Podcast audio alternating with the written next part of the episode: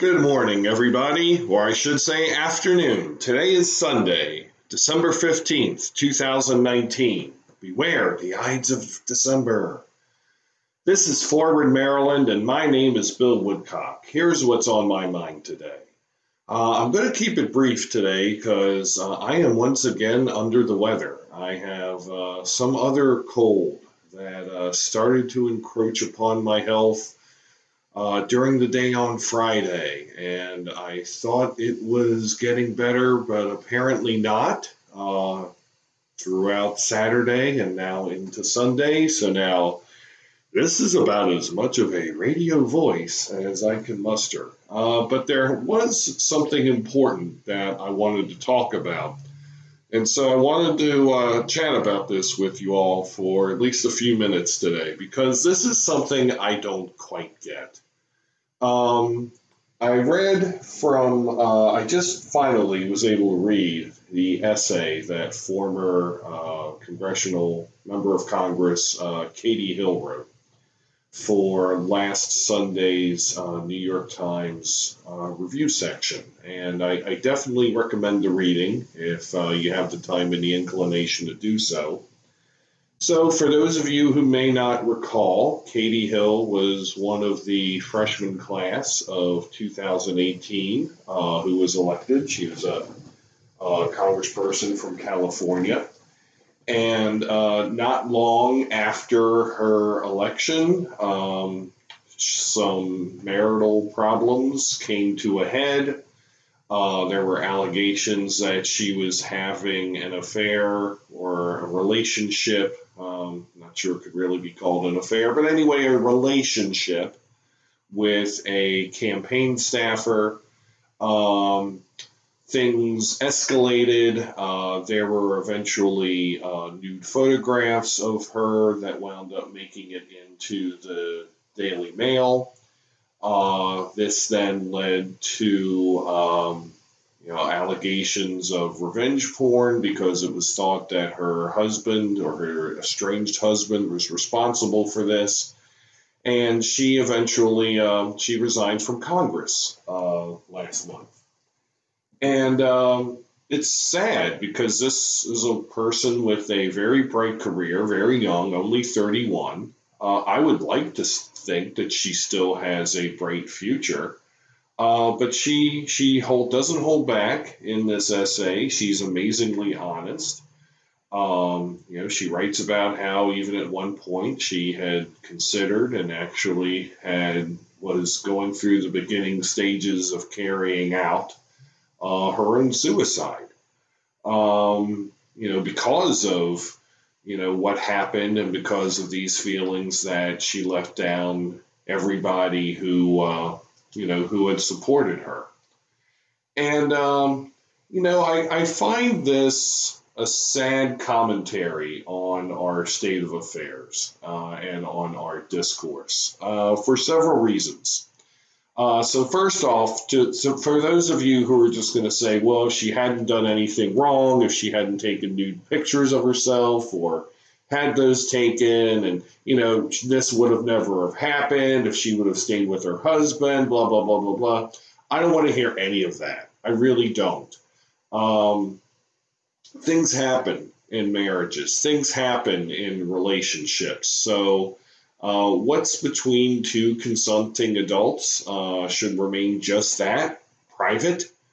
Um, and and uh, what's between uh, two people in a relationship should remain just that, private. Uh, so there really wasn't, you know, any need for this to go on. Yeah, sure. If she hadn't have had the pictures taken, you know, could could one argue a lapse in judgment there since she's a public figure?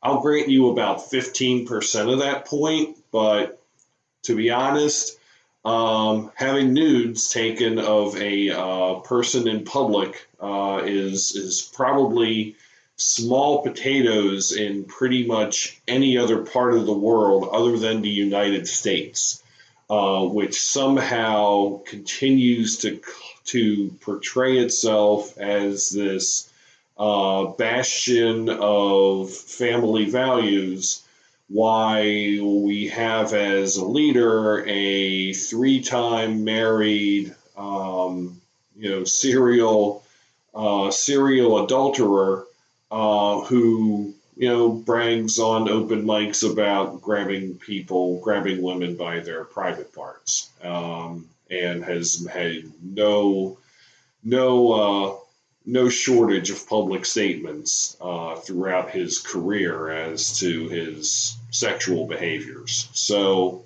uh, okay to all of that. Just just leave that alone. Um, I, I, believe she made a courageous choice by choosing to resign from Congress. I mean, she certainly, um, you know, took one for the team in terms of not wanting to be a galvanizing force against Democrats in 2020 and beyond. Um, but what has me scratching my head is why why did she feel like she needed to resign? Um, you know, why did that become the necessary choice? Um, I mean, I know why she resigned, uh, but that she felt like she had to. Uh, because by all intents and purposes, she was doing a good job. I mean, she was an effective congressperson. She was well respected by leadership. Um, you know, maybe she could have taken a back seat. And she does mention in the column how Speaker Pelosi had reached out to her and mentioned to her that uh, she didn't have to resign and that she wished she hadn't made the decision to resign. Um, but why? You know, uh, obviously she was going by her own moral compass, and we all respect that. But why was this choice even on the table? That's my point. Why can't um, why can't we um, respect these situations? You know, let the ballot box um, be the judge. Um, part of it, I, I have to respond back to. You know, if you know her her age and or gender, uh, probably you know may are being negative factors um, that that came into play here. You know, if this was a male congressperson who had been caught with a you know a campaign staffer having an affair, um, you know, would this have mattered so much? Uh, not sure it would have.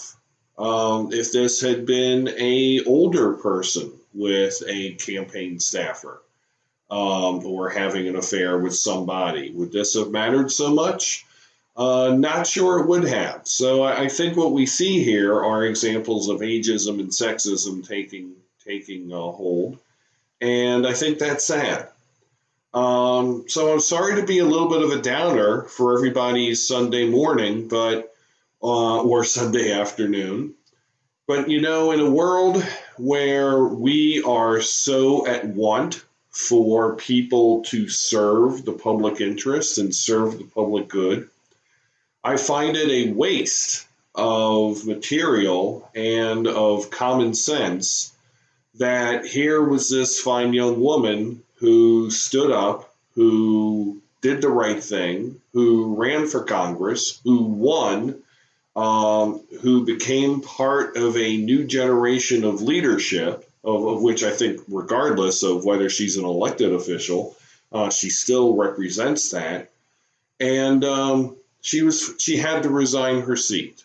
You know, the whole thing seems wholly unnecessary and wasteful.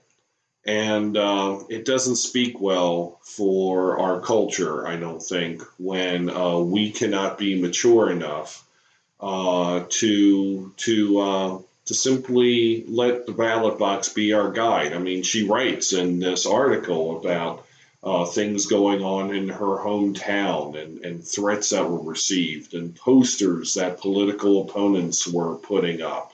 Uh, so that was all part of her uh, decision making, you know, that, that, you know, she would be in Congress while meanwhile back in California, uh, people are going to be ripping her up one side and down the other and talking about her morality or lack thereof. Um, that's a shame uh, because I'm going to bet that at least a few of those people who were ripping her up one side down the other, I'm going to bet at least a few of them have had divorces. I'm going to bet that at least a few of them had had uh, extramarital relationships.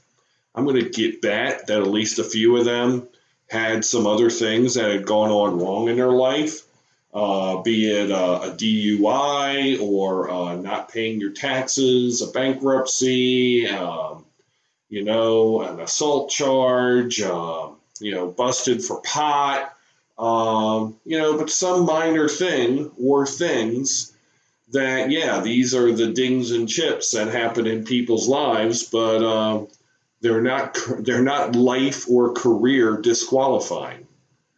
Uh, I'm going to bet that a lot of those people throwing rocks at her had made their fair share of mistakes, and probably more than. So, um, you know, again, sorry to bring sadness to y'all this Sunday afternoon, but uh, Sunday afternoon being the period of re- re- rest and reflection. I mean, we're not watching the Ravens today; they played Thursday. Um, you know, think about what sort of country and state and uh, even county that uh, you want to live in, and think about the people who you think about when you go, "Oh, wow." it would be wonderful if this person served an elected office or came, were called to serve the public in some high capacity, and then wonder why they don't.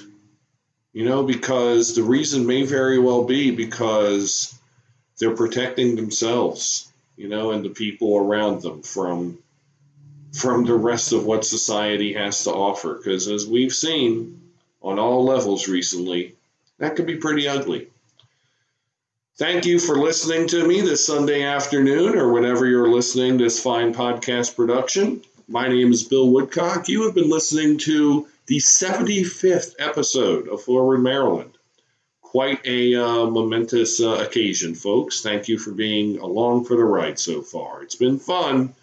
And as they say on Batman, the, re- the best is yet to come. Have a great rest of your weekend, everybody. Take care.